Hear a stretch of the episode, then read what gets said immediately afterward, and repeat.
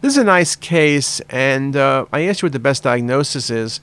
What you can see from this case is that there's a large right adrenal mass that's somewhat vascular. When you look carefully, you see the colon on the left side and the spleen have rotated, which means the patient has had a left nephrectomy. There's also a clip there.